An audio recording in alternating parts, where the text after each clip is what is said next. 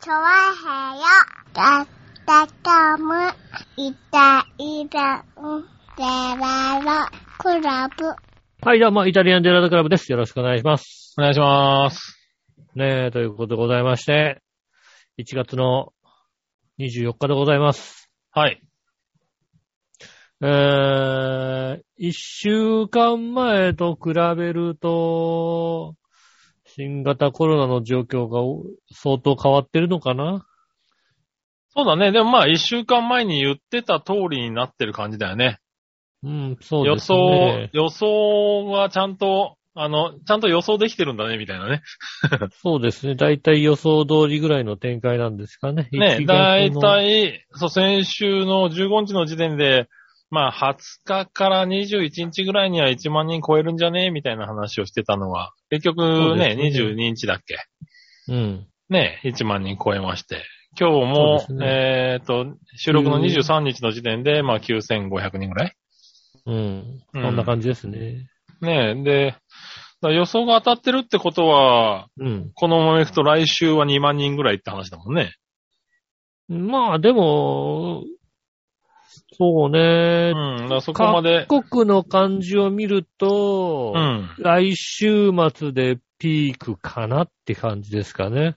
ああ、他の国の状況を見ると、さあ本気出してきたで、うん。 2週間、3週間目ぐらいで、あの、頂点かなって感じがするので、そうするあと、ーまあ、頂点と言えるのは、来週の、まあ、週末ぐらいなのかな。で、週明け、えー、ねえ、再来週、週明け2月の頭ぐらいの週には、あれちょっと数字が落ちてきたかなとか、そんな感じになるのかしら。あるのかね。うんまあ、もともとでも日本は頑張ってたところがあってね、割とうですね少なめから始まってはいるからね。その、ピやっーぱクりねアウトになるほあど、みんな感染してるかっていうと、やっぱり、まだね、感染者数、ね、的には、他の国の感染者数とまあまあはちょっと違うから他の国ね、ピークアウトを期待できるかっていうと、ちょっと難しいところある気がするよね。まあね、うん。まあ日本はだから。ね、うん多少は準備ができたかなと思いますよね。そうそう、だからそこら辺がね、例えばなんかね、アメリカとか、ニューヨーク州とかでピークアウトしてるよとかって言ってるけど、うん、でもあそこ、東京と同じぐらいのところで、あれ、10万人とか言ってたらだって1日感染とかって思ってね。まあだからあうのーピークアウトといっても、ピークを下げてきたっていうだけで、まあじゃね、あ完全にアなウくトなるってわけではないかからね。。うんなくなりましたはないけども、うん。やっぱヨーロッパのさ、あの切り分け方ってすごくてさ、うん。まあもうそんなに重症化しないというのが一つと、うん。ああ、なんかグラフが下がってきたね。で、そんなにまあ、死者もそこまでこう、バカみたいに多くもないといううん感じだから、もうマスクしなくていいねってなるんだね。いや。そうなんだよね。うん。あの感覚すごいよあのねー。すごいよね。うん。な日本は、でも、それでも、後遺症とか、うん。ねえ、あの、そういうものが今後起こるかもしれないからねっていうさ、とこそうろですねもあるじゃない。やっぱだかりどらうしても、ううん。うん。やっぱり、軽かろうとなんだろうとならないに越したことはないんですっていうのは日本じゃない。そうですね。うんまあ、かかって、後々どうなるかがわからないわかんないんだよっていういうさ、のがね。うん。うん。そこがなんか今まだ、なんだろう、日本と、あの、他の国の考え方の違いが、ね、そうで大きすねく出てるとこだよね。他の国はもう、軽そうだからもうなっちゃって、あの、交代作っちゃえばいいんじゃねみたいなね。うん。ぐらいの話になってますからそんな感じにねなって。ちょっと怖いよね。まあ、うんその辺がでもやっぱりなんかさ、あの、大陸で疫病が多かった場所とさ、うん。あまりあの、海外からこう、頻繁に、あの、疫病が来てないうん。というところで、なんかその、なんつうのねえ、諦め方というか、切り分けが、まあ、ここまで行ったらもう経済回そうよっていうのがさ、うん。うん、あとはもう自己責任で経済回した方がいいよねっていうのがこう出てくるというか、やっぱり、なんだろうね、自由を勝ち取ら、勝ち取ってきた民民衆なのかな民衆なのかしら。うん。だから自由ということに対しての、こう、こだわりがすごいじゃないですか。まあね、なんか、もう、ね、ちょっとでもチャンスがあったら、まあマスク取るぞぐらいの話だからね。そうそうそうん。まあでも、ね、まあそういう国があるから、まあこういうんじゃなんだけど、日本的にはね、いろんなデータが見れて、う。そうですね。うん、対策がしやすいっていうのはあるのかもしれないけど、今回のオミクロンに関しては特にね、ああまあ、これだったらまあ、これぐらいで大丈夫かみたいなところがどっかにね、こうう、ん。まあもちろん医療はは、ひね、あの、どんどんどんどんね、こう、逼迫していってるというのはあるけども、うん。まあこれ、これぐらいでっていうのが予想がねつくようになってるんでね。まあね、う。うんん、とは言っても、まだね、俺は嫌だな。うん。うん。あとね、こう、日本と近しい感じの動きをしていた韓国がね、うん。あの、デルタがやっぱ日本がこう、早めに出たんで、うん。韓国のデルタが出たのが、ね、つい1ヶ月半ぐらい前からススタートしてみたいな感じで、デルタがようやく落ち着いてきたってところでオミクロンがこう来てるから、うん。ちょっと韓国がね、あのーなんでしょうね、医療状況がこう改善しないままのオミクロンなのでね、うん。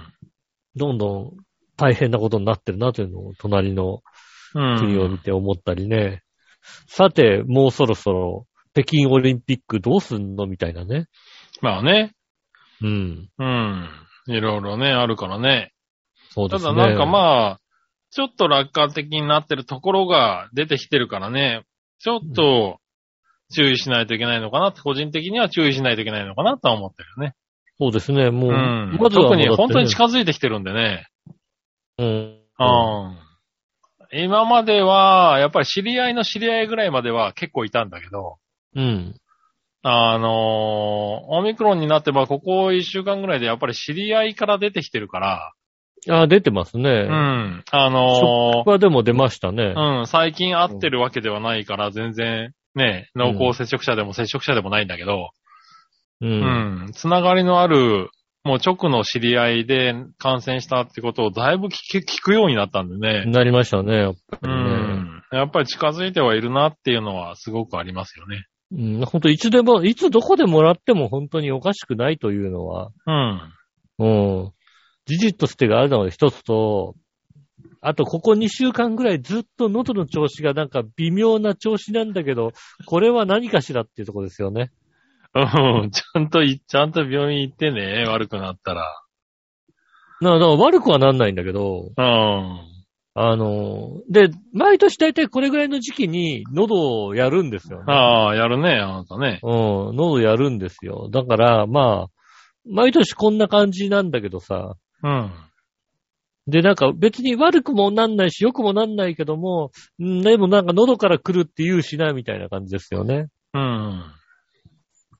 でそういうことを考えると、もう、今日もね、あと5分ぐらいで終わりにしたいところなんですけどもね。うん。まあ、まだオープニングにも、オープニングに入ってんのか終わってんのか分かんないぐらいの話だからね、まだね。そうですね、まだ、まだまだ全然なんですけどもね。ねえ、ですから、まあ、もうちょっと頑張らないといけませる。んね。うん。まあね、喉がやくらなくなったら病院行って、うん。ね、PCR 検査、今はね、ちょっと、待ち行列が随分できてるみたいだけども。えっ、と、もう、だから知り合いというか、うちの職場の、えー、女性のお子さんが学校でもらってきたらしく、うん。学校で、学校で出たと。いうので、じゃあ、あの、そのが、あの、お子さんが、あの、病院行って、PCR 検査を受けなきゃいけないんで、うん。受けに行って、まず抗原検査で陽性が出たと。うん。じゃあ PCR しましょうかって、PCR 検査を受けましたと。うん。で、PCR 検査の結果が出るのが、えっ、と、火曜日に受けて、水、木曜日か金曜日になるって言ったかな。うん。もう PCR がとにかくもう混雑しすぎてて、そうだね。返事が、なんか出るのが随分かかるみたいだね。翌日じゃないんですよね。もう翌々日とかその3日後ぐらいになるんですよね。うん。で、お母さんは濃厚接触者ですと。うん。うん。えーただ今、あの、状況的にこう、PCR を受けられる状況ではないので、発熱したら受けてください。っおー。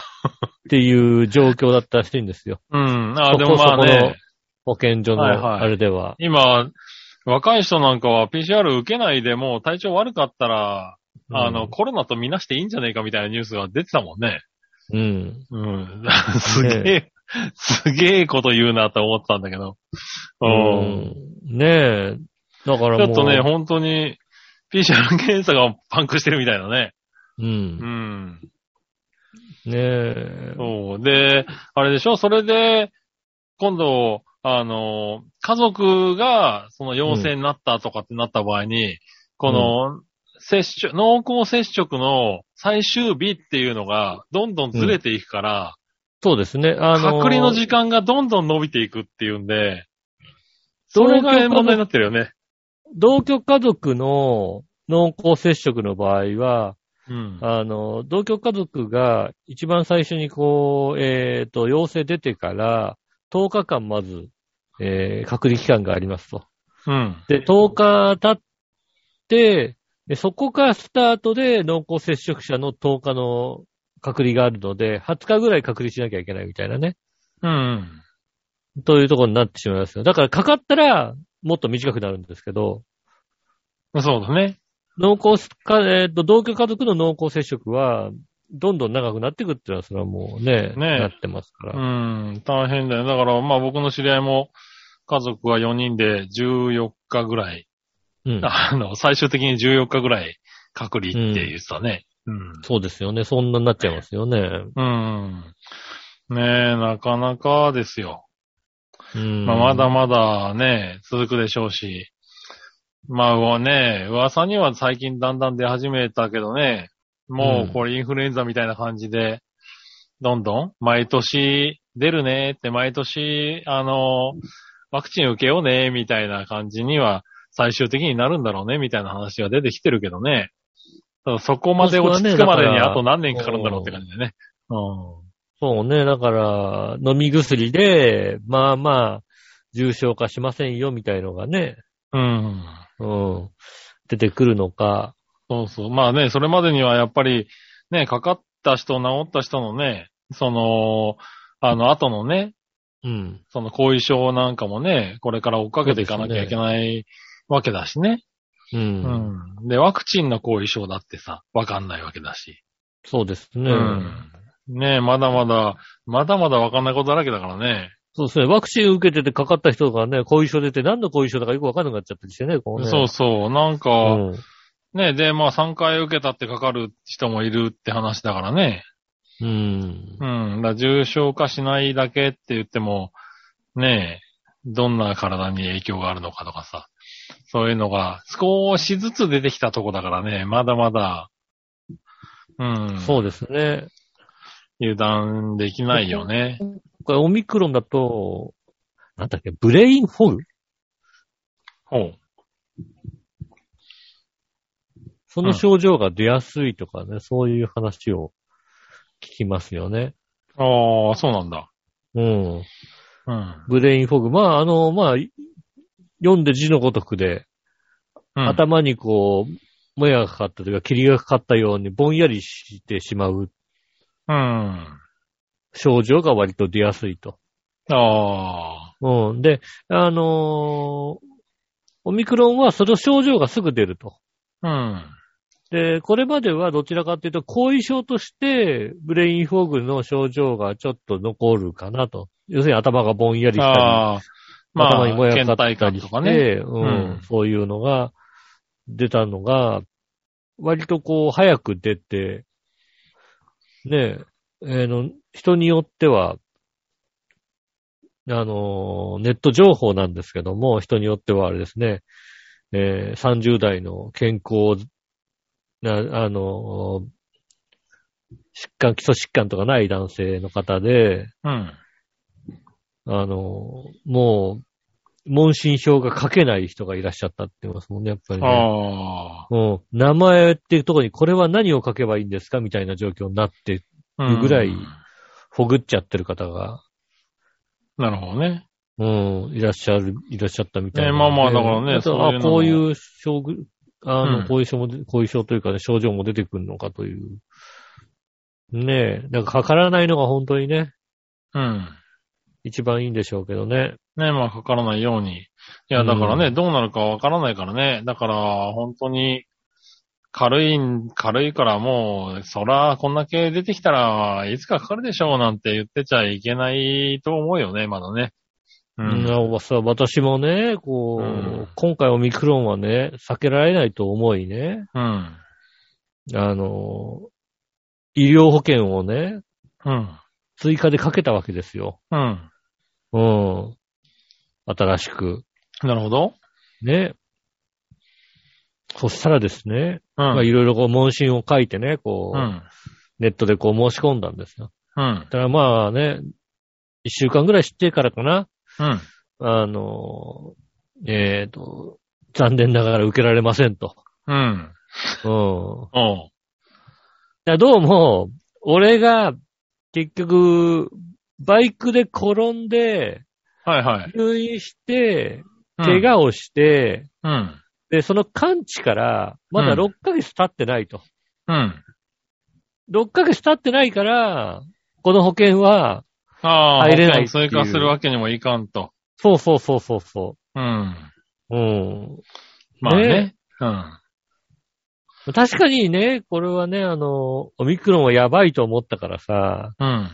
ね、ほら、あの、死亡保険とかは全部こう外して、チェックを外して、うん。で入院保険とこうね、あとなんかあの、特別な保険みたいな、特約みたいのをさ、うん。こうね、入院一時金で、ねえ、あの、特約みたいなのをこう、チャカチャカってつけて、だいたい3300円ぐらいだったんだよね。うん。で3300円でさ、入院で15万でさ、えっ、と、その特約で15万でこうね、いあの、い入院一時金として30万円もらえるっていうのをね、こう、やったんですけどね。うん。そう、30万円が高かったのかなと思ってね。なるほどね。うん。もうちょっょっと安くしとけばよかったかなって思うね。とわかんないけどな。う。まあ、うんん、まあ、どうなん、そ、値段じゃないんじゃないのそれだと。値段規じゃないの約かなが通んなかったんじゃないのかな多分な。なんか、それがなんかあのね、もらえる額が5万円ぐらいだったら、こう、そんなにこう、厳しく見られないとかさ。うん、どうなんだろう中身じゃないのかなと思うけどね、そういうのはね。そうなのかね、やっぱりね。うん。ねえ。残念ながらね。だから、受けられ、受けられない。そ、それは受けられないんでね。今、入ってる分だけで、なるほどね。 うん。だから余計あれですよね。かか、かかっちゃいけないと思ってますよね。なるほどね。うん。保険もらえなかったし。うんつい先週ぐらいまでは、まあ、かかってもしょうがないかな。30万円もらえるしと思ったんですけど、なるほどね。うん。うん、なんでそう30万円ももらえないのにまあそういううん、そういう気持ちじゃ、うん、それが、もう、それが伝わったんじゃないかな、多分な。 うん。それが伝わったんでね、多分うね。ん。うん。だね。世の中甘くないってことだったもんな。うん月3000円で半年ぐらい入ってやめちゃえばいいだろ。まあまあ、コロナ落ち着いた頃にやめりゃいいだろ、みたいな、そんなさ、気持ちじゃダメなんだね、やっぱり、ね。なるほどね。うん。ど。うん。まあそうだね。そうだそれはいとけね、ないやっぱりね、あの、通してくれないんですよね。うん。うん。やっぱりね、あの、ちょっとね、あの、バイクで転んだ後にね、うん。まあまあな保険金が入ってきたからね、あの、保険、保険金商売は成り立つんじゃないかっていうね、浅はかな考えのもとね、なるほどね。行こうと思ったんですけどね。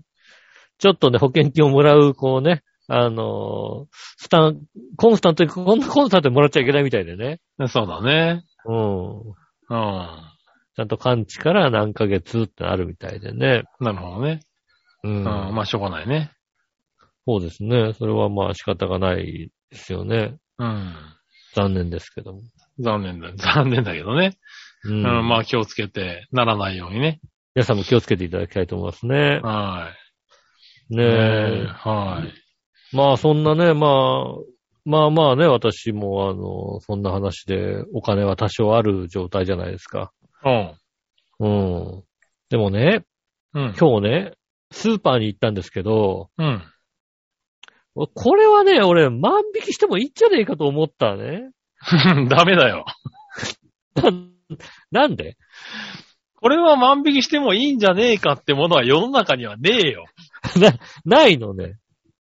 ねえよ。いやだってね、うこうスーパーマーケットで、買い物をこうしてたわけですよ。うん。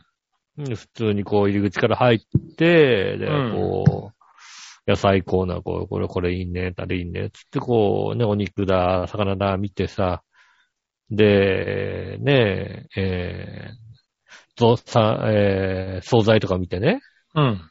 うん、危なくて惣菜のことザーサイって言おうとしてね、 ザーサイ、ザーサイ見てる場合じゃないだろうって話ですよね。いやいいんだよ、別ザーにサザイーもサイ見見てたもって。ザーサイ見てもいい、いいんだザろうけーどサイ見たって別ね。にね。うん。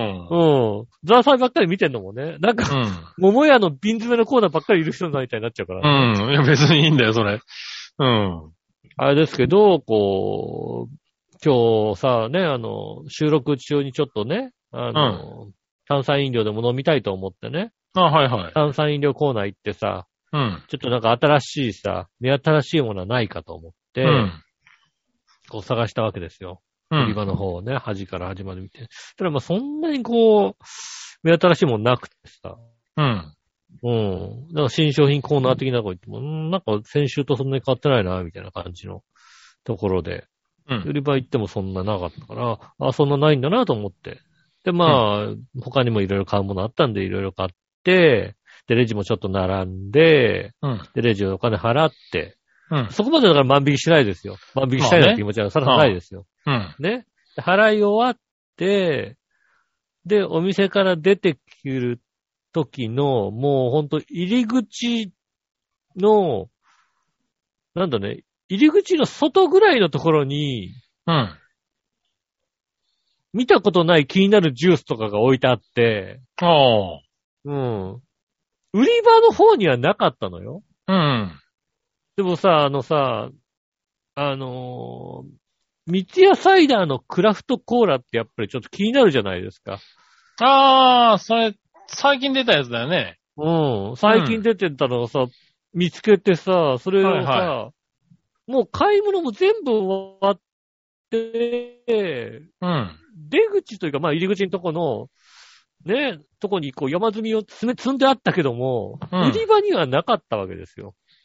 なるほど。でも俺はもう買い物全部終わってさ、うん。レジも並んでさ、うん。買って出てきたわけじゃないですか。でもはい俺は売いり場見たのよ。売り場のとこで、ジュースの売り場見て、うん。ない、ないってのは、なんかなかったのよ。うん。確かに、これは。うん。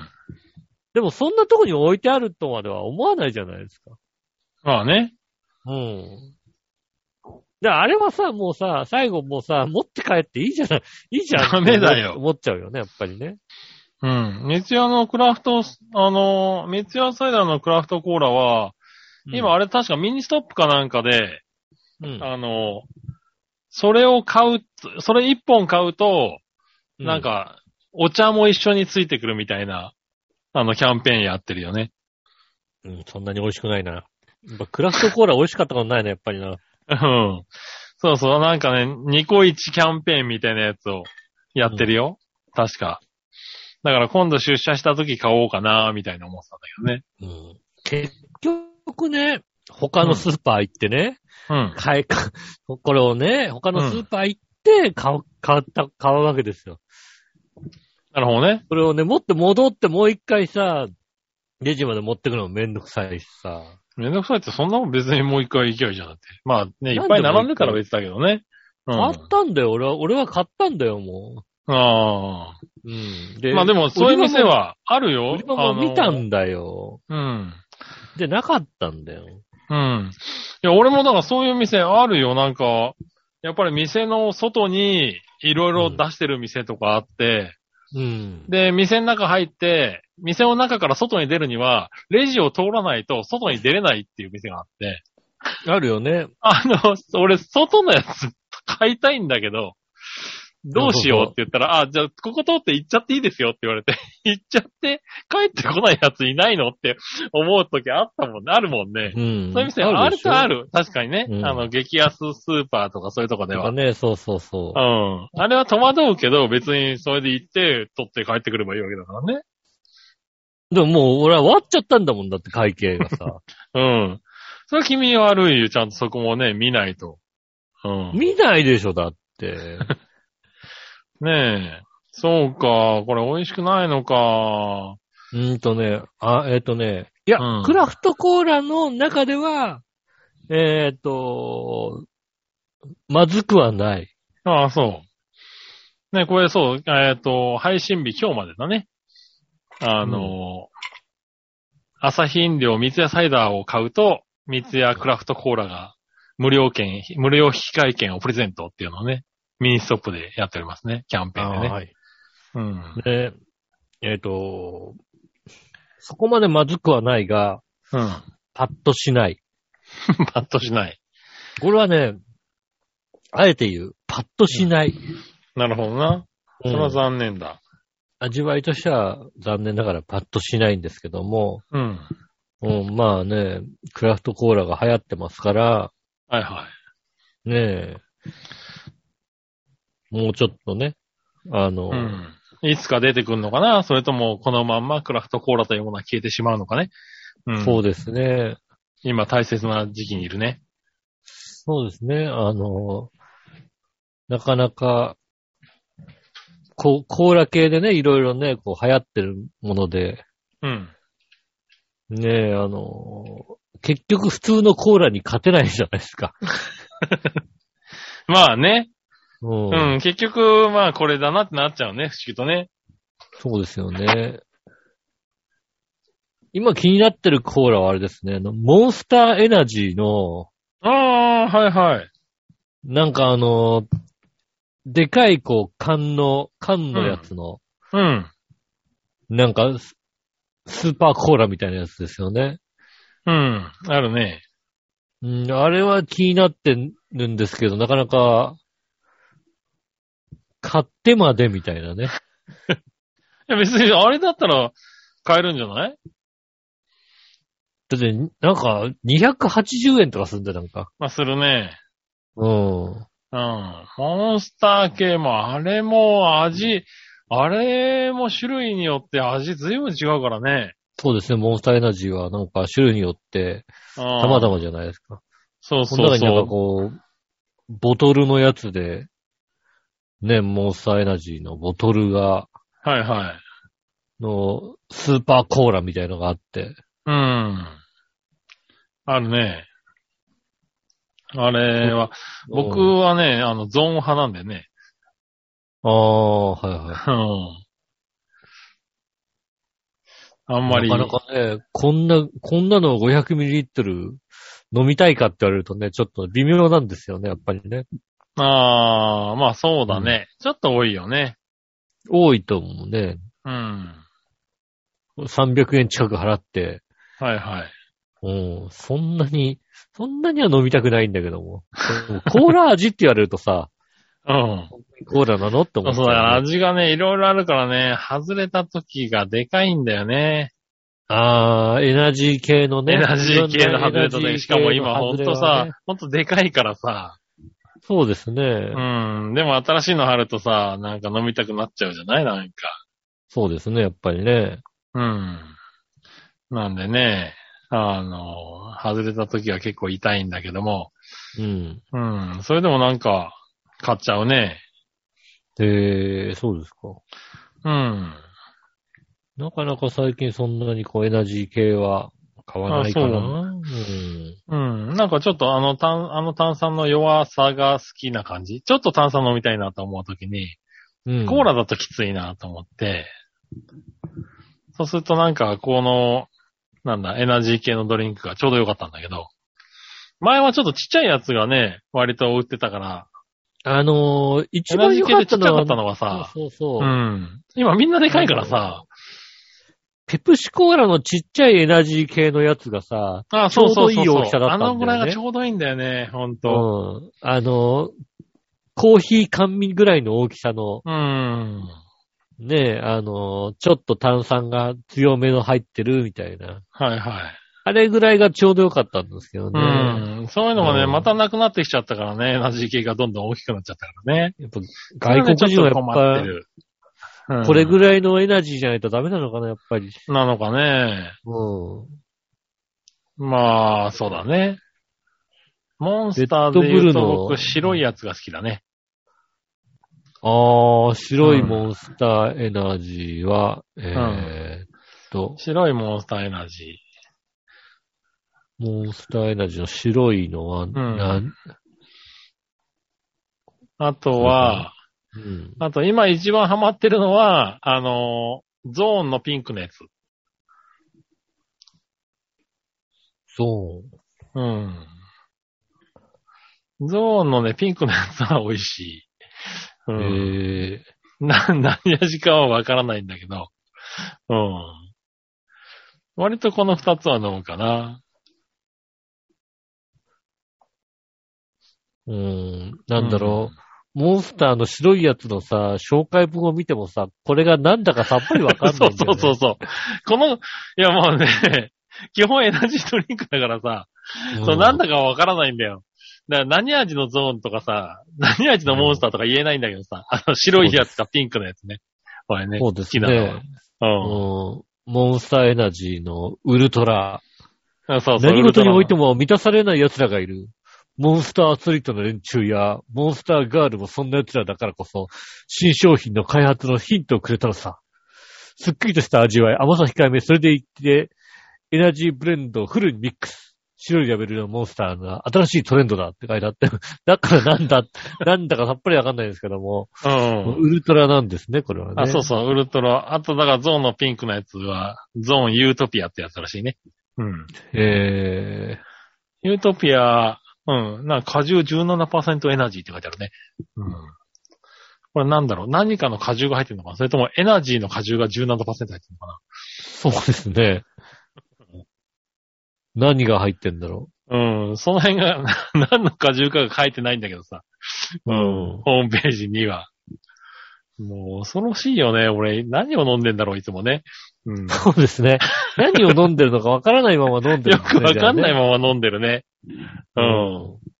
怖いですね、そう考えるとね。うん。なかなか怖い、ねえ、考えてみるとね。うん。でも飲んじゃうんだよな、こういうのな、ちょこちょこな。まあね、こう、眠くなるとね、どうしてもね、こう、先に進まなかったりしますからね、仕事とかね。あ、そうだね。うん。うん、シャキッとしたいとかね。シャキッとしたいとかそういう時がね、どうしてもありますから、炭酸その、うね、そシうそうそうャキッとできる何かをね。うん。欲しいなって。うんう。ん。たまにノンカフェインとか出てるからびっくりするんだよな。うん、お前にはカフェインしか求めてないって思うんだけど。カフェイン苦手な方いるじゃないですか、やっぱりね。 そうなんだけどさ体に良くない。もうエナジードリンクからカフェインのぞ抜いたら何が残るんだよって思いながらさ。うん。いわかんないけどね。タウリン、タウリンとか入んじゃないのね。や、まあ入るんだろうけどさ。ううんん。カフェインを求めてるんだよ、俺はっていうのをね、そうですね、確かにね。うん思ったりするときはあるからね。そういうときはあるけど、うんまあね、いろんな方が飲むからね。方、いろいろあっていいんだろうけどね。そうですね。うん。ね皆さんは、こういったものをちゃんとね、飲んでらっしゃるんでしょうかね。え。などんなの飲んでるのか。いやほんと種類多いですからね、今ね。エどんなのナジーね飲んでるのか教えてほしいね。そうですね。うん。ね、昔ながらのね、リポビタンデーですよって人もいるでしょうしね。そうだね。う。うんん。ねえ、レッドブルもあるしね。そうですね。うん。何を飲んでるのかもぜひ皆さん教えてほしいと思います。それでは今週は参りましょう。井上杉村のイタリアンジェラートクラブ。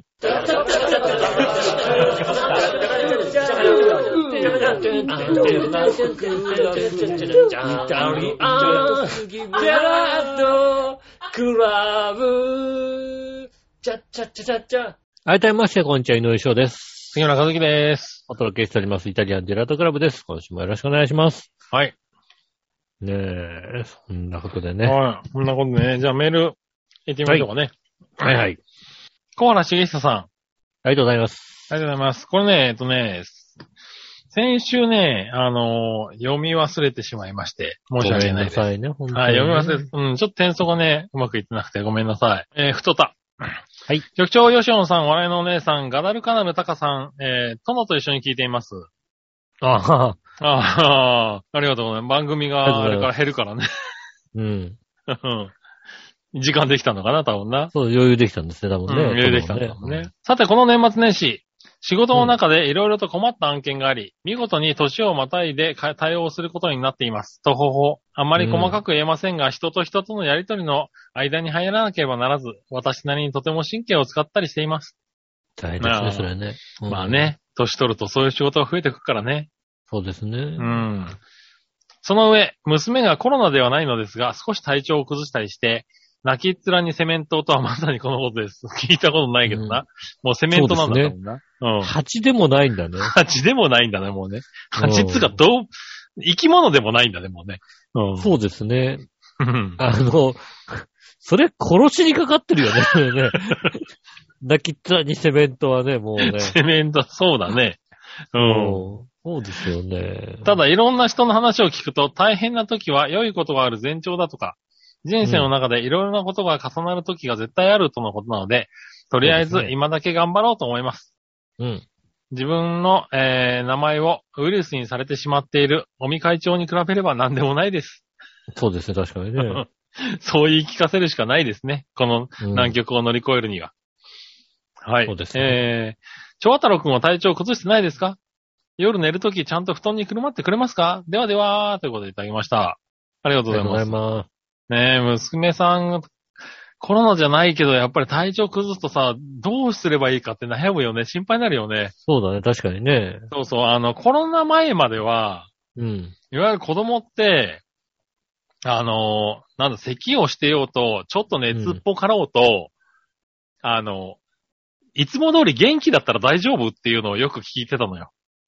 お母さんあー方そうにね。うん。そう。あの、やばい時には、あの、ぐったりするからっていうのをね、聞いてたのよ。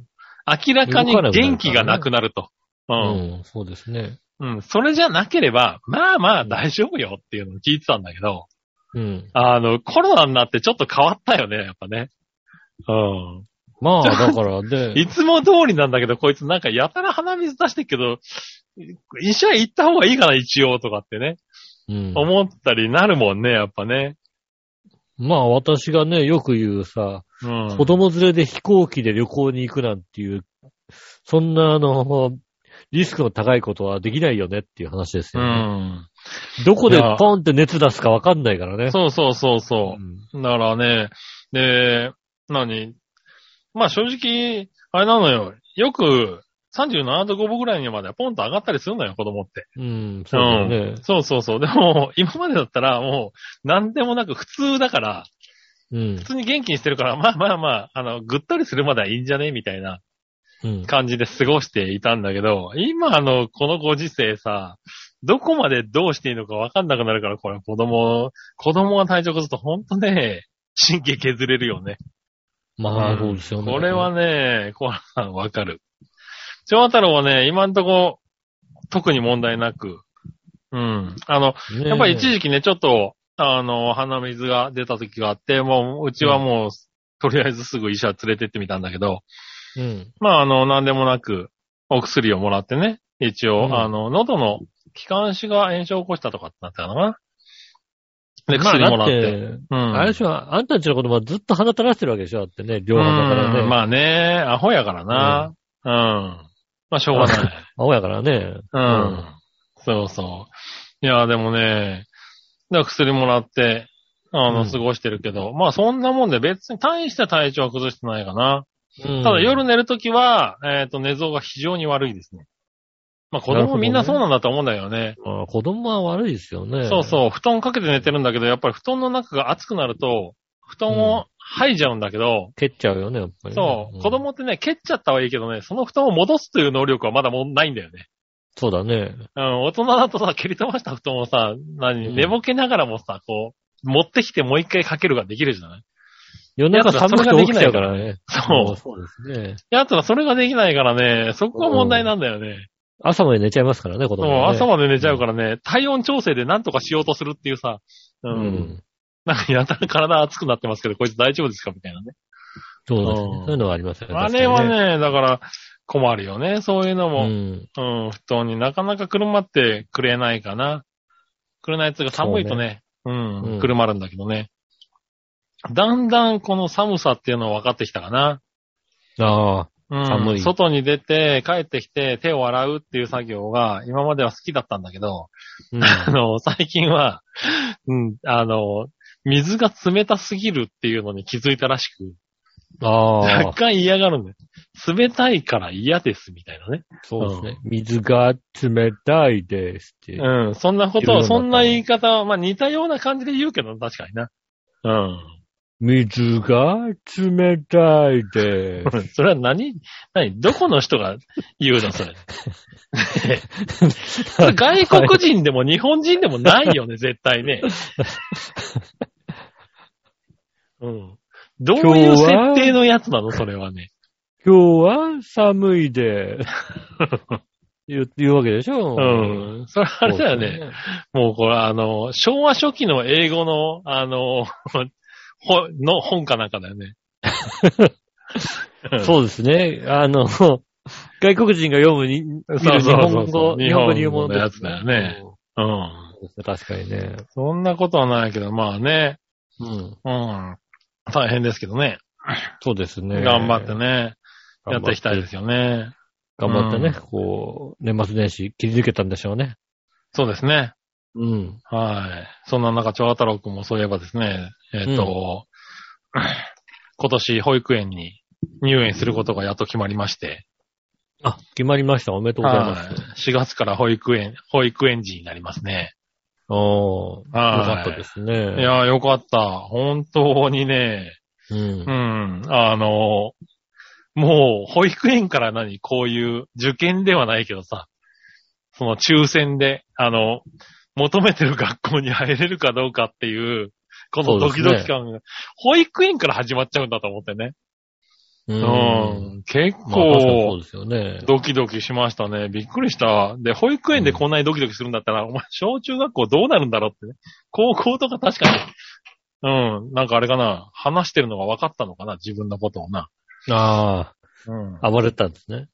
暴れてるんだね。うん。うん。まあでも、ほら、小学校はだってさ、うん。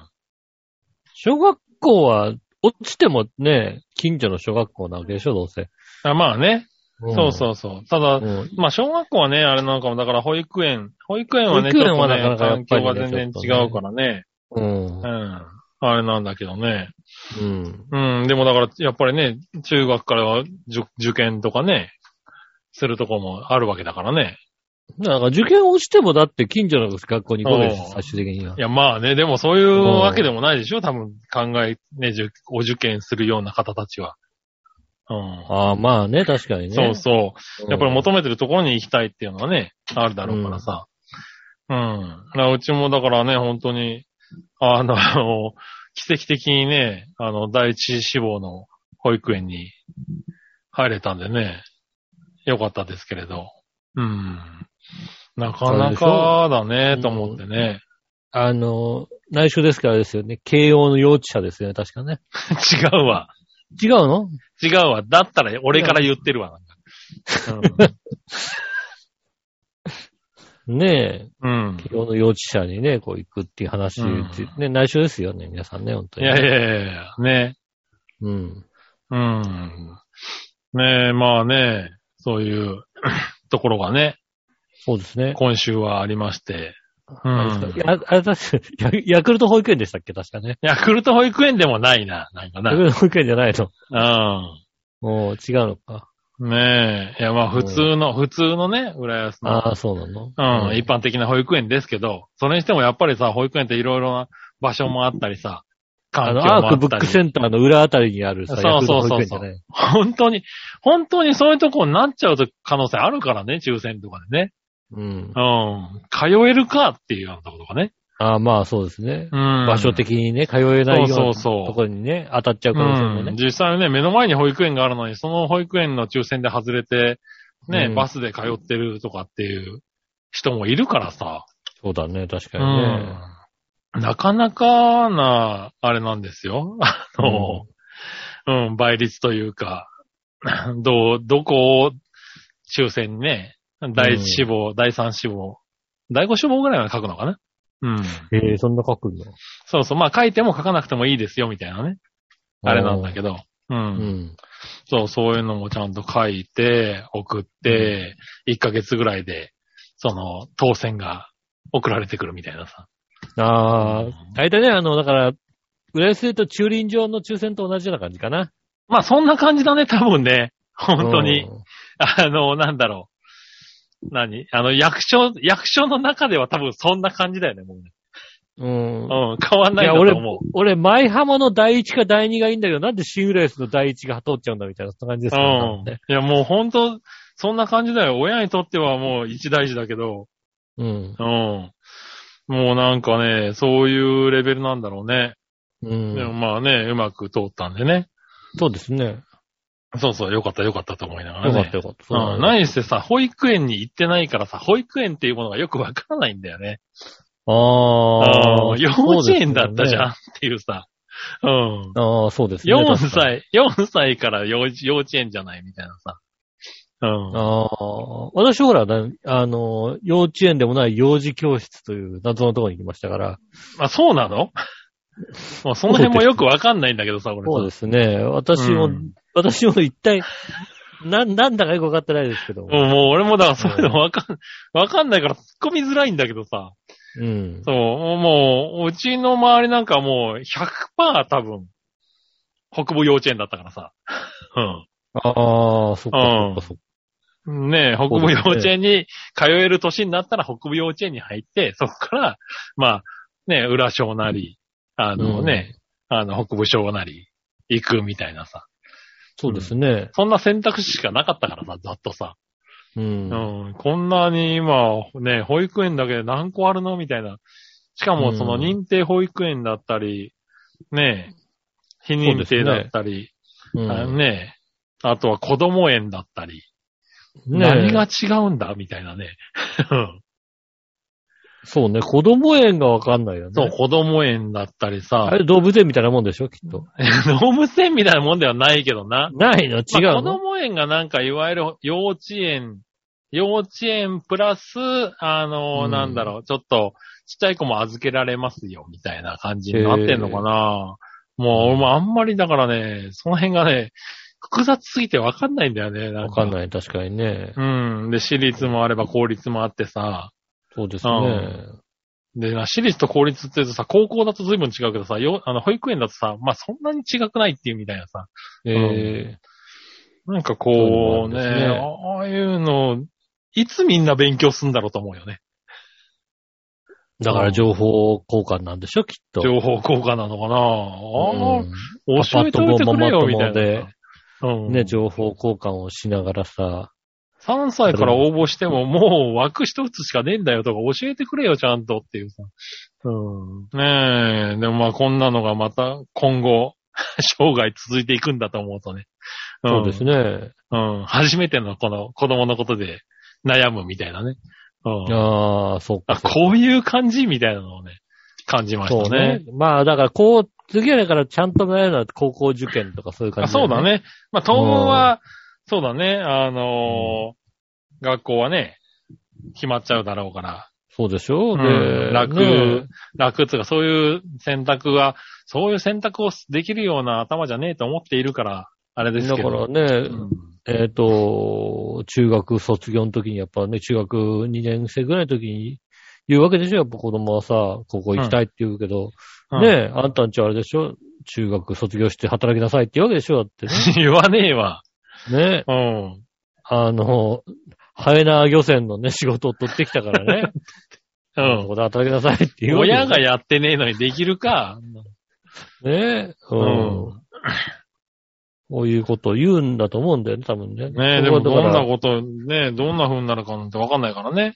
うんあれですけど、まあ、まだまだね、当分先の話ですけどね。わかんない。逆に言ったらそなんか、うん本当にこんなに、こんなに早くそういうので悩むとは思わなかったみたいなね。うん。いまただからすぐもう来るよ、そんなのもう。や、でもまあそうなんだろうね。すぐなんでしょう気がつね。いたらもうね、10歳、10年ぐらい簡単にと来てますからね。うんそんな勢いで俺58とかになっちゃうのね、そうです 俺。ね。おーやあだもうもう10年ぐい。らいはポンっていきますもんね。それうんねもうちょっとこう、もうちょっとこう、なんだろう、アラフィフを楽しみたいな。すぐですよ、もうう。ん。うん。もうで去年の1年なんかすぐだったから、もう来年もすぐですよ、だって。まあ確かにね。うん。うん、ほんとそんな感じだよ、全くね。そうですね。はいまあね。あの、小原さんもね、多分、すぐだと思うんでね。そうですね。来。年なのかな、多分ね。う。。うんきっとね、保育園とかね。そうですね、保育園とかそういうの今もあります。から、今から頑張って悩んどいてくださいね。そうですねう。ん。うちみたいに直前になって、まあ入れるでしょって話をほじってると大変なことになりますかああ、それは、と、 ほんとね、それは油断しすぎだよ、やっぱり。そられね。はえー油な断し3歳から保育園だから、2歳半ぐらいからだっそれて、はどの保育園入ろうかって、どの保育園がいいかなって決めればいいのかなって思ってたらもっとさも、 ななんだよ、この、今年の募集枠一人ってなんだよ、お前っていうさ。うん。それはあれだね、あの、 今年何一人しかいないのその保育園は、みたいなさ。うん。一人学級みたいなこと言ったらさ、いや、2歳、2歳クラスがそのまま上がるからさ、みたいな話されるんだよ。ああ、それはあれだね、あの、うん卵クラブ、ひよこクラブみたいのをちゃんと読んでないからだね、きっとね。え、卵クラブに、卵クラブじゃない、ひよこクラブには書いてあんのそういうことが。だからまあ、だから、段取りが書いたんでしょ、きっと。書いてあんのかなこうこうこの、このさ、この年齢になったらこういうことをやってきました、やってきなさいみたいな段取りあーちゃがんと読もうかあるから、きっと書いてあるんでしょうね、きっとね。なねえ。そうそう、読んどかないとね、びっくりすることがね、次々出てくるからね、子育て怖い。そうでですね。す。ね えはい、というところですかね。はい、うん小原さんもね、頑張ってください。また、頑張ってくだあのさい。お子様情報ありましたら、共有してください。い。うんはい。そしたら、えっ、と、ふつおた、何話のよいしおとめさん。ありがとうございまふつおたです。す。この赤のボールペンのインクがそろそろなくなりそうなので、どこまでいけるか書いてみようと思います。はい あそれでこれ紙が多いのな、これな。うああん。長い、長いってことですね。結構書けたんじゃないかな、これな。ところで昨年は実家であった紙がもったいないので、いたじらに送っていましたが、ようやく目処が立ちました。封筒もなくなったと思ってたけど、切手が使わないままのものがまだあります。うん。うん。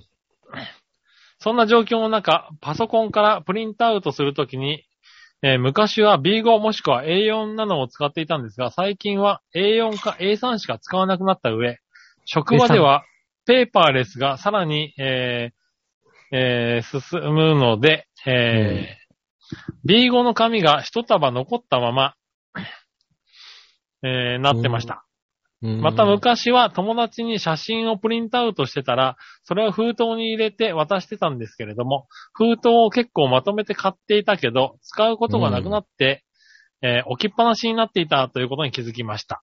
そうね、写真はもそうだね。う、うん、印刷して送ることはないね。ないね。そうだね。うん封筒に入れてそうだね。みんなに配ったりしたけどね。そうですね。なので今年は昔買ったまま使っていない B5 の紙と友達に写真を入れるために買ったままに使ってはいない封筒うんう。ん。え小学生の頃からコレクションにしていたんだけど、何の価値もつかない普通の切手の3点セットでいたじらにお送りします。なるほど。ちなみに、ひとまず手元に用意していた、えーすでに封筒が25枚は送るために切手貼り、切手貼りと貼り、宛名書きをしたので、あ、もうしてあるんだ。ああ、切手と、いや、もう、かあ宛名の、をね送るときに書いていいよ、別にな。他になんか使うこと出るかもしんないじゃん、だって。んそしたらなんかさもう、最初からバッテン専用になっちゃってバッるのテンして書けばいいんだよ。バッテンねあ、 そういうこして書とけばいいよ。大丈夫だよ。あそうう。ん。うん。月4回として、これから夏までの分は十分にあるね。ありがとありがとうございます。あ、そうそう。この便箋は封筒が折れてしまって、便箋も少しよれてしまっているので、誰かに出したら失礼やし、でももったいないなと思って捨てられずにいました。でも、うんいたじらなら何のためらいもなく出せるんで、よかったでう。す。そうですね。ああ、確かにあ。そう、そういう感じでいいですよ。そうですね。う。うんん。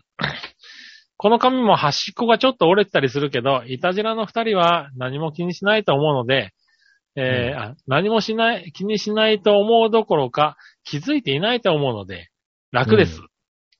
そうですね。ああ、ねえみんな気にすんのかな来たハガキの角が曲がってるとかさ。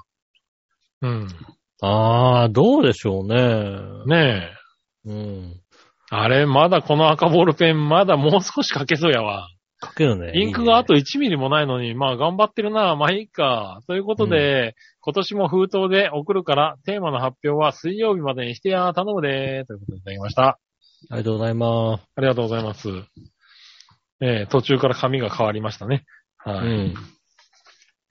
ねえまあそうですね。うん、封筒。確かにね。なかなかね、使わないからね。ただ封筒はさ、使わないから置いといて、まあいつか使うだろうはできるけどさ、うん。切手はさ、うん。どんどん金額が変わっていくじゃないそうですね。うん、なんか難しくなってくるよね。だからもう2円プラスみたいにしなきゃいけないからね。うんね、今回も。ね、あの、何話の人の封筒には70円切手と10円切手と2円切手が2枚貼ってありますからね。うん。ああ、そうなんだ。84円なんだなって思いながらね。そうですね。今84円ですようねん、。うん。見えてましたけどね。そうですね。確かにね、封筒を出すときにちょっとよれたりするとね、ああ、ちょっとあれかなと思うんですけどね。うん。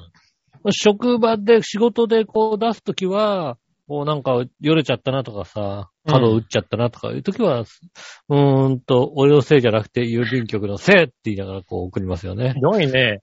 うん。ひどい郵ね便局がやったこと、俺は知らない。ああ郵便局がおったっていうのはね。ね。そういうの、ねそういうんで気づいたけどさ、うん。あのー、長編のね、うん。 CD の販売のホームページがあるんですよ。長編の今、ほん販売のホームページがあるんですけれど、うん。ショップのページね。はい。うん。そこでね、あのーまあ、コンスタントにあの CD が売れたりとかしてるんですよ。はいはい。で、まあ、最近ではミッチェルの CD とかね。うん。うん。あのー結構売れてて、はいあ、のーまあ、長編から発送してるんですけどね。うん。あの、つい、もう1年ぐらい前かな、に、あのー事件が起こりまして、うん。あの、お送りした、あのー人の、人が、まあ、知り合いだったんだね。うん。ミッチェルさんのね。はいはい。ね、ミッチェルさんが、あのーなんだ、あのインスタライブみたいなやつをやった時に、見に来てくれて、うん CD 買いましたよっていうのが来て、うん。で、その時に話したこととして、えーっと、送られてきた住所が、殴り書きすぎてひどいっていうね。うん。ええまあ、あのークレームですよね。ああ、そうですね。はい。をいただきまして。うんう。ん。ちょっとひ、ちょっとひどいんじゃないかっていうクレームをいただきまして。うんまあ、あのーね、笑いが書いてるんで、忙しかったのかあーな、はいちょうどね、忙しかったのかななんか殴り書きしたんですよね。で、うんまあ確かに、あの、購入してもらったものだからね。うん。うん。購入してもらったものを配送する、あの、ものが、殴り書きってのは良くないよね、と。そうは良くないっていううか。ん。で、確かに。に、で、申し訳ありませんっていうんで、丁寧に謝らせていただいたんですけれど、うん。うん。ただ、あの、それをインスタライブで、ミッチェルがうん。やってたんで、はいやっぱりね、聞いてる方たちはお笑いが好きだから、うん。なんだろうね、何でもネタにするんだね。はいはいはうん。あの、その次ぐらいからかな、い。うんあの、CD を買った時に、あの、うん追伸のところで、あの、うん殴り書き希望っていうのが来まして。ああああ、どれぐらいの売り切れか気気になるそうのそうそうそううそう、ん。どれぐらい殴り書きで来るのかが気になると。うん。そうですね。うんで、買ってみたら、私普通だったっていう、ね、逆クレームが来まして。そうですね。うん。なんだろうね、何が転ぶかわかんないよね。そうですね。殴り書きが希望の場合なんでねありますねうん今ね、あの、 裏注文で、上和表のショップで買った時には、あれですからね、宛名を、あの、普通に書くか、殴り書き対応かっていうのが選べるようになってるんで。えーああ、ぜひね、じゃあね。そう、ぜひね、殴り書き、ええ配達した時に、えっ、と、宛名が殴り書きで来るっていうね、オプションが付けられるんでね。それをあね、ー一回やってもらえればね。そうでえすーね。殴り書き希望っていうね。ただですね、えっ、と、 あの、それが流行り出して3ヶ月目ぐらいかな、に、うんあの、笑いがね、 あの、殴り書きウップウップスになりましてね。えーああ、イップス、イップス出ましたね。ええ、ええ。あの、 殴り書きができなくなるっていうね。うん。ああ、なそれはんか、もうあれですね。殴り書きしてるつもりなんだけどさ、これは丁寧かな、みたいなね。よくわからないことになよっくわかんなくなっちゃった。適当に書いてたら書けるんだけど、殴り書きしろって言われると書けなくなるっていうね。うん。うん。なかなかね、そういう、面白い事態が起きましてね。そうですね。なんかね、ふっとそれを思い出したね、なんかね。うん。うん。なんかね、まあ、それはね、本当にね、リスナーさんに救われたんですけどね。うん。うん。だからやっぱりこう、 ね、それは、まあ、間違いなくダメなやつなんだけど、なんかやっぱり、ハガキとかね、手紙っていうのはそういう、やっぱ自体でさ、気持ちが、ね、伝わるからね。やまあでもやっぱりさ、コンビニ店員してた時にさ、うん。あれは多分、あの、まあ常連でよく来てたので、あの、まあメルカリだったのか、ヤヤフオクとかだったのかな、うん。そういういうので、よくお買い物、か買ったやつを送ってる方がいたんですね。うん。はあの、ヤマトのメール便とかで。いはい。で、多分、なんかあの、プリペイドカード的なものなのか、それとも、えっ、と、まあ、カード系の何かですよね。封筒的なものに入れてくんだけど、うん。この封筒的なものが何かって言ったら、あの、銀行のさ、お金入れるやつなんだよ。ああ、はいはいはい。うん。銀行あのれ封筒にね。さ、うん銀行の さ、あれあにの、さ、 ATM の横入れにて置いてあるやつね。 そうそうそう。あれに入れて、住所をさ、ペタッと貼って、毎回持ってくるんだよ。うん。うん。メール便ですって持ってくるわけ。うん。それがさ、だから頻繁なわけですよ。なるほどね。あの。あの、たまーにとかじゃなくて、それこそ週に2回ぐらいやってるから、結構ちゃんと常連でこう、毎回やってるんでしょうけど、うん。うん。必ず、 あの、銀行の封筒なんだよね。みんな銀行から買ってると思ってんのかなもしかしたらな。もしくは銀行、銀行員なのかもしれないね。銀行員はその、ただまあね、そこの銀行だけじゃないからね。なるほどね。一つの銀行だけじゃなく、なんか、あたまたまあ、いろんなあったやつ銀行の使ってんだね。うん。なんだろう。あの、ああいうことやるときにさ、俺だったらさ、まず一番初めにさ、封筒買おうと思っちゃうタイプだからさ、うん。うん。その、なんか、 あの、ずずっと銀行の封筒でやってるとね、すげえなと思うよね。ああ、ねうえ。んまあ、ひゃ一歩間違えると、あの、笑いもやりそうだからね。怖いそとうこだよ、そうだよね、ところではあるんですけど。うん。うん。危ういとこでしょあこういう人いるら。から怖いとこだなと思うよね。うん。確かにね。うん。いろいろね、そういうのも、本当はね、細かい決まり事はいろいろありますからね。う。うんん。ねえなかなか、うん、気をつけなきゃいけないところですけどね。そうですね。 まあそういうのをやっぱり、り気にしてるところはね、人はいっぱいいますんでね。うんまあ、イタジラは全然気にしないんでね、何で送ってもらっても構わないんでね。そうですね。はいただ、イタジェラの CD がないですね、商品一覧にね。イタジラの CD あったっけ うーん。まだないのかなイタジラ CD 出してたっけ ?CD ね。出してはいないけどさう、ん。う ん。出してはいないけどさ、一応さ、商品に乗っけといていいよ。乗っけといていいのね。うん。あ、そう。じゃあ乗っけとこう か。イタジラの CD。 CD ね。慌てて作ってさ、送るから。うん、イタジラの CD をね。ねええ。ねえ。えー CD 販売中なんでね、ぜひ、チャーヘイのホームペー ジ。えなるほどね。うん。はいはい。ね、ミッチェルさんとかね、あと、洋一郎さんのうん。ね、CD も売ってますあので、ね。。そうですすね。売ってます。それは売ってますよ。それはちゃんと売ってますね。はいはい。うん。イタジェラの CD はまだちょっとね。はい。出しといて在庫切れにしとくか、じゃあね。そうね。そうね。うん。うん、完売中にね。販売中にしてみましょうかね。うん。はいはい。確かにね。イタジェラのなんか神回をまとめたやつでも作っとこうか。そうですね。うん。神回 CD ですね。うん。うん。ねえ。はい。トカじゃあねゲ、トカゲは入ります。トカゲは入りますんでね。入るんだ、やっぱりね。ねえ う。ん。それはしょうがないね。うん。はい。まあね、そういうのもね。あ、そういうのは面白いかもしれないね、ちょっとね。そうですねう。ん。解体って方がいたらね、一言くださいってことでそね。うですね。はい。 じゃあ、えっ、と、コーナー行きましょう。今週のテーマのコーナー。えー、えい。今週のテーマ。 今週のテーマは満を持して食べたい鍋2022ですね。満を持したんだ、これ。うん。なるほどね。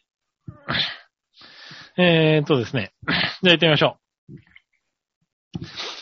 小原茂さん、テーマのコーナー、食べたい鍋2022。はい。局長、局長吉野さん、笑いの姉さん、落合陽一さん、堀江貴文さんと対談しながら聞いています。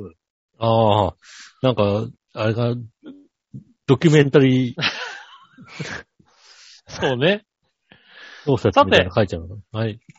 食べたい鍋ですが、私は最近食べてないすっぽん鍋です。ああ、もう一人作る気だからな、きっとな。 もう、ゲス。何ですか以前は下北沢にあった大々というお店や銀座線田原町の駅の近くにある三好というお店で食べたりしたんですが、もう何年もめっきり食べておりません。ああ、うん大々ってお店聞いたことあるね、なんかね。うん。さすがにすっぽんは家庭で調理できないので久しぶりに食べたいです。そうですたね。だ別に好物ではありません。どんな味だったっけなーって思い出せないので、今年の年末までには食べに行きたいです。ではでなは、るほど駅地のリンゴジュース割りということでいただきましたね。あれでしょだって、夫婦で食べに行くんでしょだって。まあそうだろうな。ううん。夫婦でスポン食べに行ったあれでしょ帰ってきてスポンポンだけでしょだって。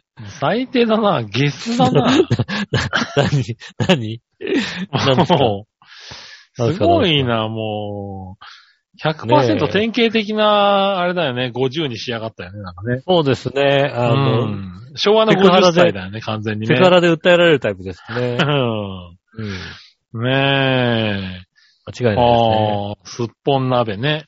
ですね。えー、ほんま2、3回しか食ったことないからね。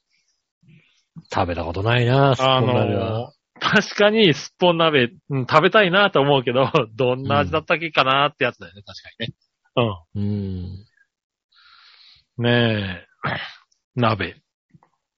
どうせ食べるならそうですね確かにそういうの食べたいね。そうですね。うん。いつ食べに行けることになるのかね。楽しみまあね、ちょ、ちゃんと落ち着かないとね、またね。うんそういうのはね。うん。ですね。はい、ありがとうございました。ありがとうございます。はい。今週のね、食べたい鍋2022についてはこちらですね。うん。以上になりますね。以上ですね。はい。で、先週のね、えーっと、テーマについてね、来はいてたんでね。食べ、食べたい鍋2021ですね、じゃあね。違うね。違う。先週はそれじゃなかったと思われるね。うん。うん。えー最近もらったお土産。はい。ね、あのー先週、京奈さんがみかんって答えてくれたやつですね。こちらに対して、えーっとね、何話のよやしい乙女さんからお手あり紙がとうごが、ざいます。はい、今週届きましたんでね。えー、読んでいきます。はい。最近もらったお土産ですが、そもそも飲みに行くこともなければ、旅行に行くこともままならぬ日々の中、堂々と、はい、お土産なんていう文化は、もはや消えつつある。そうだね。各いう私は年末年始を沖縄で過ごし、1月8日に仕事が始まって、職場の人たちには黒糖を買って帰りました。ああ。行おーったって言ったんだね。 1月4日は旅行から帰ってきて間もなく仕事モードに体がなっていないだけにみんな配る余裕がなく、まあ別にすぐにみんなに配らんでも1月7日ぐらいに金曜日やし、今週お疲れーってな感じで配ったらいいかと思ってたら、沖うん。縄感染拡大が半端なくなって、そうですね。沖縄に行ってたとか 言いにくい気がして、未だ職場の机の下の袋に入れたまま配られずにいる。だから お言っ土てない産は配りにくいし、もう配ることはないね。言わなかったんだね。言わなっかった。た。うん買ってきたよかったね。まだ向こうにいた時はそうだね。1月2日3日ぐらいの時には、まだギリギリ大丈夫行だっったもてんね。きましたって言える雰囲気はあったんだもんうな。ん。そうですね。そうか。そう、そうだねその数日でぐんと増えましたもんね。そうだね、1月そ4日その仕中の事始め、うん。うん。仕事始めにボーンって配んなくてよかったね。う。うんん、だってその何日かで増えてきた疑いの中に自分もいたりする から、いたりするわけだからね。うん。そ確かにね。れは確かにそうですね。うん。もうほんまにこの感染拡大にこの時の状況を考えてテーマ選ぼうや、ということでできましたね。ねえ、よかった。ああ、いせやいや、最選近んもだらっ結果た思い、いいじゃんね。ねえ、チンスコ配ってほしかったなそうですね。ぁ。う。うん職場の人がどんな顔でもらったのかをね。うんだからまあまあ、もういいんじゃないの私でもだって。実は言ってたんですけど、大丈夫でしたんですん。よ。ああ、みたないるほどね。うん。う大丈夫だったんん。そですねれも怒られそうだな、おい、それそも。うか。うん。ね言えやってなるんだよ、え。確かにそう。だね。うん。小原茂久さはい。ん。えー、最近もらったお土産。うん局長吉野さん、我々のお姉さん、太田光さん、少々しながら聞いています。ありがとうございます。ああ、少々しましたね。確かにね。さて、私が最近もらったお土産ですが、以う前ん仕事で知り合った滋賀県の人とズームのやり取りをするうちに、お互いの美味しいものを、えー美味しいと思うものを、えー送り合おうということになりました。へえ。その時いただいたのは、甲賀市の土山というところにある、丸吉のほうじ茶のクランチチョコレートです。ああ、向こうからもらったやつね。へえ。えー URL も載せましたが、あー載せてくれたんだ、ありがとう。えっ、と、吉ンさんは検索してみてくださいね。そうですね甲賀市の土山というところにある丸吉といううんほうじ茶のクランチチョコレート。丸吉という会社のね。えーこの場所はほうじ茶が有名らしく、食べてみたのですが、アクセントに柚子の風味も使われていて、大人の甘さが感じられました。うん。その他、お年賀でももらったお土産は、ステラおばさんのクッキーですね。食べ物ばかりですいません。ではでは、食亭鶴瓶を見かけない。ということでいただきましたね。なるほど。ああ。へえ、こう、こういうのあるんねえですね。そういうのがあるんだね。うん。うん。あのーね、リンクをつけてもらってたんですけどね、ショッピングページでもう期間が終わっちゃったのかな。 あの、ああ、なリるほンクが飛どべないね。っていう。あの残念ではありましたが。うんええでもね、丸吉さんっていうのはね、まあ、そういうなんかね、地元の人がおすすめするのっていうのはなんか、いいよね。確かにね。うん。逆に送り合おうってことは、あれなんでね、小原さんは何を送ったのかね。うん。そうね。そっちの方が気になるな、なんかな。そうですね。な、何を送ったんですかね。ねえ、こっちのお土産としてね。うん地元の、地。元のものでしょ、だってね。うん。なかなか、難しいですよね、だって。うん。で杉村さんもだって地元のものを送るとなると難しいでしょ。難しい。ねえ。うん。もう何を送るんだろうね。まあまあ、だまあ、まあ、広い意味で言うと千葉、千葉県 OK でしょ。だってまあ、千葉県は、千葉県まあ、内千葉県は OK だね、確かにね。じゃあもう大煎餅になっちゃいますけどね。せんべいになるんだ。千葉大煎県餅っ。になってちゃいますよね。うん、そうなんだ。うん。うん。それは知らなかったな。ねうえ。ん。 好きじゃなうんい、好きじゃなかったな、もらってね。ねうん。え。ああ、まあね。そういうのがありますけど、何を送ったのか教えてくださいね。よそうかでっすたね。ら。何を送ったのかね。送り合ってるわけですからね。はいはい。ねありがとうございます。ありがとうございます。で、ここにね、小原さんの普通歌も入ってるんで一緒に読みましょうかね。うん、局長吉野さん、我々のお姉さん、おぎやはぎさん、メガネじゃなくてコンタクトで聞いています。ああああ、そうなんだ。えー、さて、先週はメールの件でご迷惑をおかけした。ああ、そうそう、あのーね、このメールがね、あのー届いてなかったんで、読めなかったんですよね。ね届いてませんかっていうね、連絡をいただきまして。すいませんね。こちらこそ読めなくてすいませんっていうね。あはあ、いそうですね。なんで、これ先週届いたんですよね。ありがとうございうんます。ちょっと、ちょっとずつ遅れております。はい。いつも読んでくださりありがとうございます。とんでもないです。私がラジオにお便りを初めて出したのは、私が中学生ぐらいの時、うん。文化放送でやっていた声優、俳優の、えっ、と、古本慎之介さんが司会の番組、パラシュート遊撃隊ああ、チャパラスカウーじゃないんですね。ダジャレコーナーに、えー拡大図を書く大図というネタでした。ああ。おー。で古本さんとパーソナリティの井上貴子さんが無理やり笑っていたのを思い出します。うん。あーそれでも読まれて嬉しかったんです。これからもできる限りメールをお送りします。はい、ありがとうございます。ありがとうございます。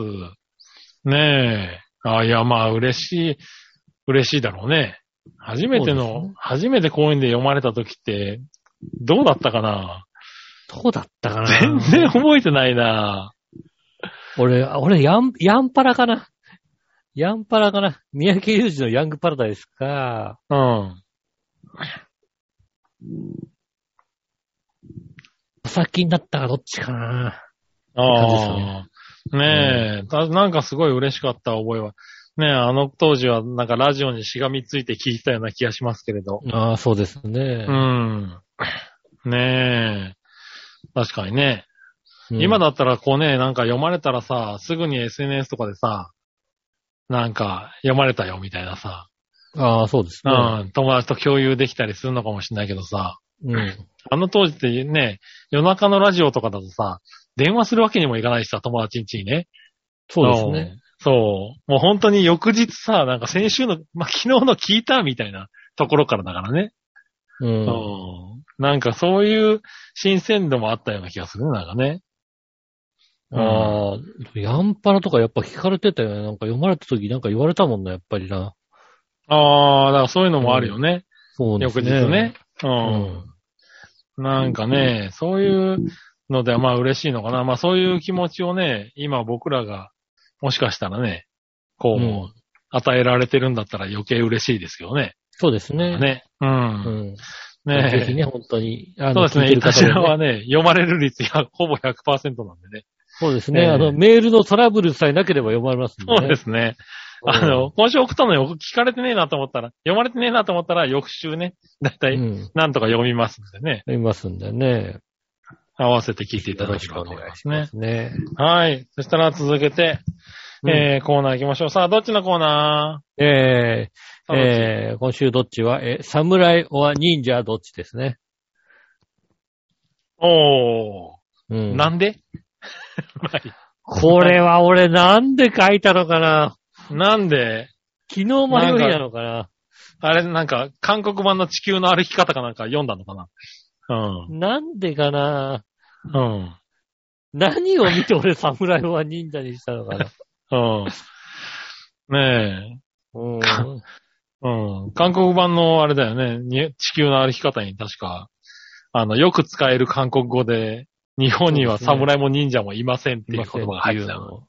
うんん。今はいませんっていうのをね、確か入ってましたよね使うかっていうのをね。うん。確かにありましたね。ありましたけどね。それを読んだのかななんて思いましたけども。行ってみましょう。コーナー指揮者さん。えー、侍オア忍者。局長ヨシオン、笑いのお姉さん、レオレオニさん、フレディックと聞いています。うん、誰だかわかんないおね。おそうだね。ううんん。それ聞くべきだね。 全然よくわかってないけど。全然わかんない。ごめんな。全然、全然わかんない。音楽関係の人なのかな多分な、気な、そんな気がしないでもないけども。うん。うん。さて、さあ、どっちですが、私は侍です。このテーマで思い出したのは、某人気ゲーム FF シリーズで、3だったかなジョブチェンジがあった時に、最後の方に出てくるジョブで、その中に侍と忍者があったような気がします。うん。円月輪という武器がありましたので、私は忍者を選びました。ゲームじじゃなくて遊ぶとしても、なんとなく忍者を選んでしまいそうです。ではでは、ケムマキーということでいただきましたね。ゃ。ありがとうございます。はいありがとうございます。忍者ですね。忍者ですかね。うん。うん。侍と忍者ね。うん。まあ、忍者選んじゃうよね、なんかね。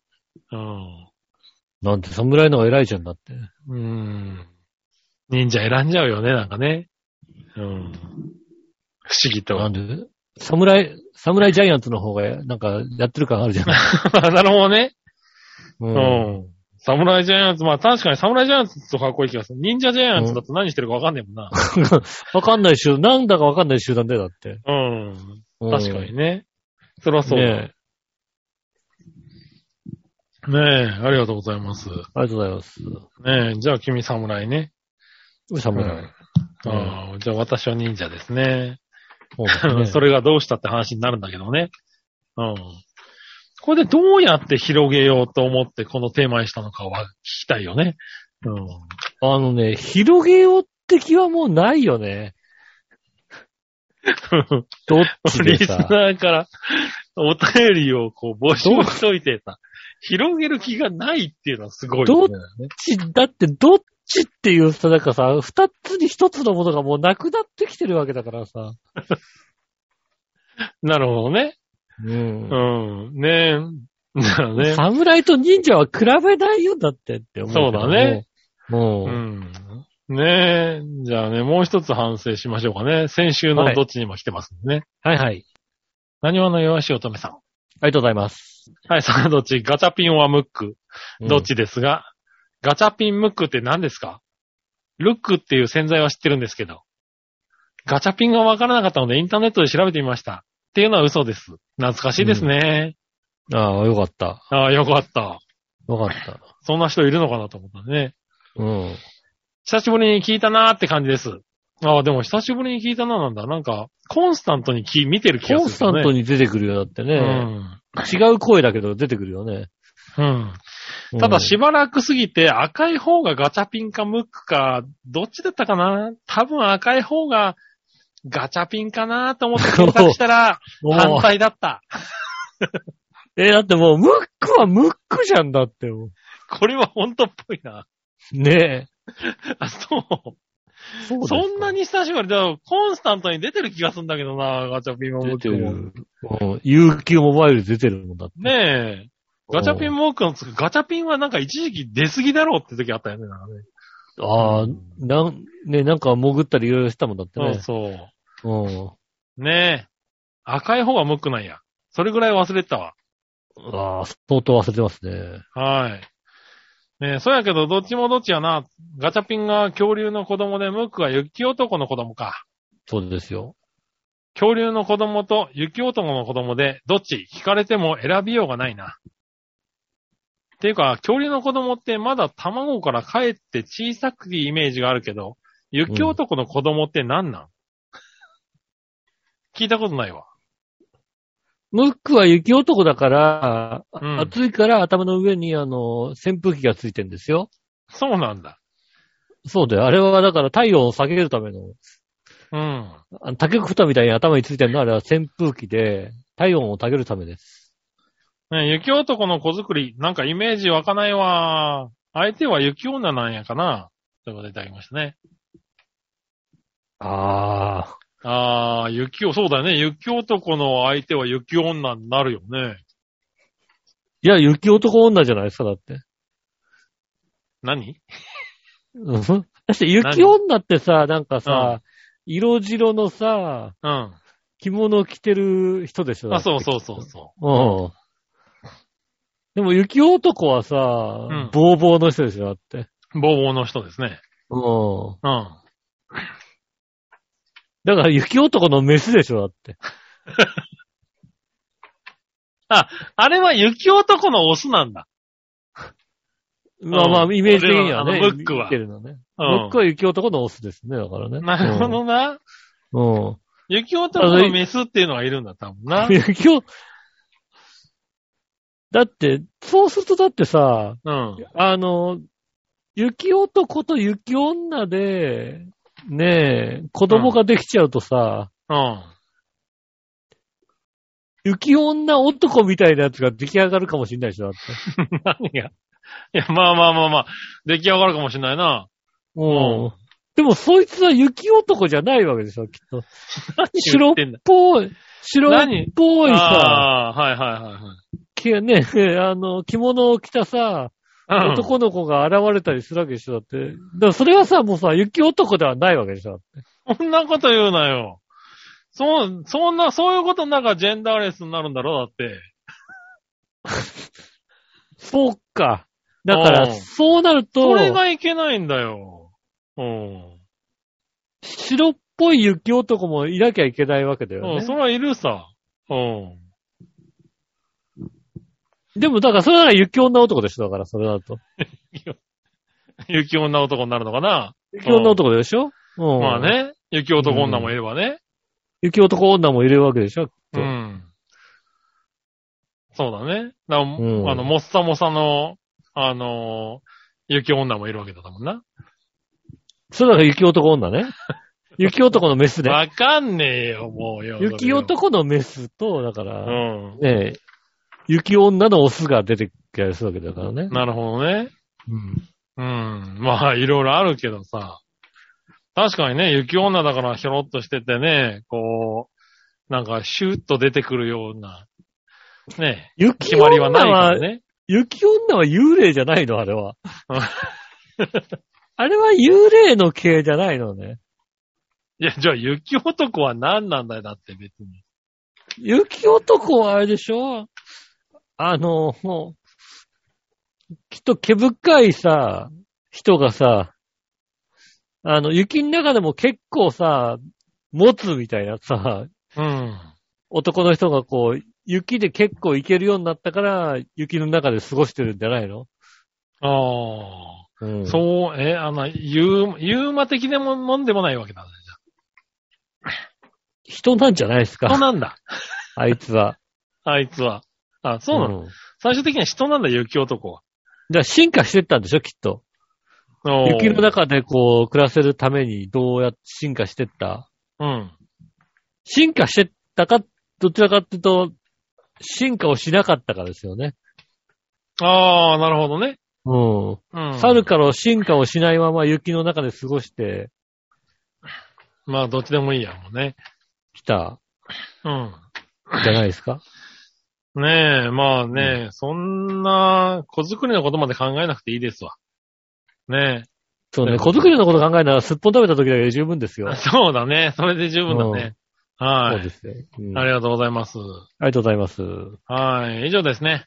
ありがとうございます。えー、皆さんからメールね、毎週募集しておりますので、よろしくお願いします。メールの先ですが、チャワヘのホームページ一番上のお便りからメールメールフォームに飛べますので、そちらの方から送ってくださいませ。えーっと、直接メールも送れます。メールアドレス、チャワヘアアットマークチャワヘア .com です。写真の添付等ありましたら、そちらまで送ってくださいませ。よろしくお願いします。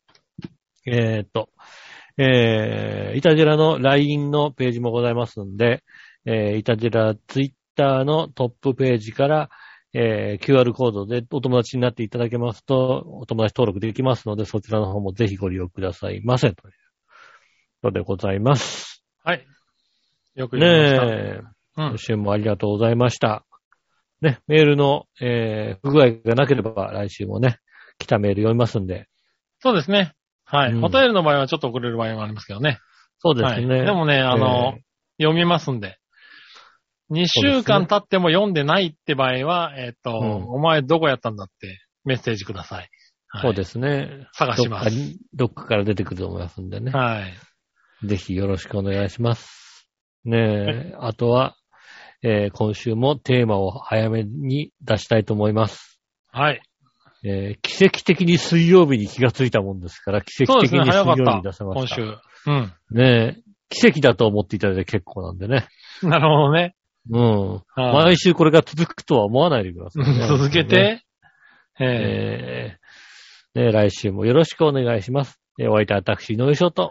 杉村和樹でした。じゃあまた来週、さよなら。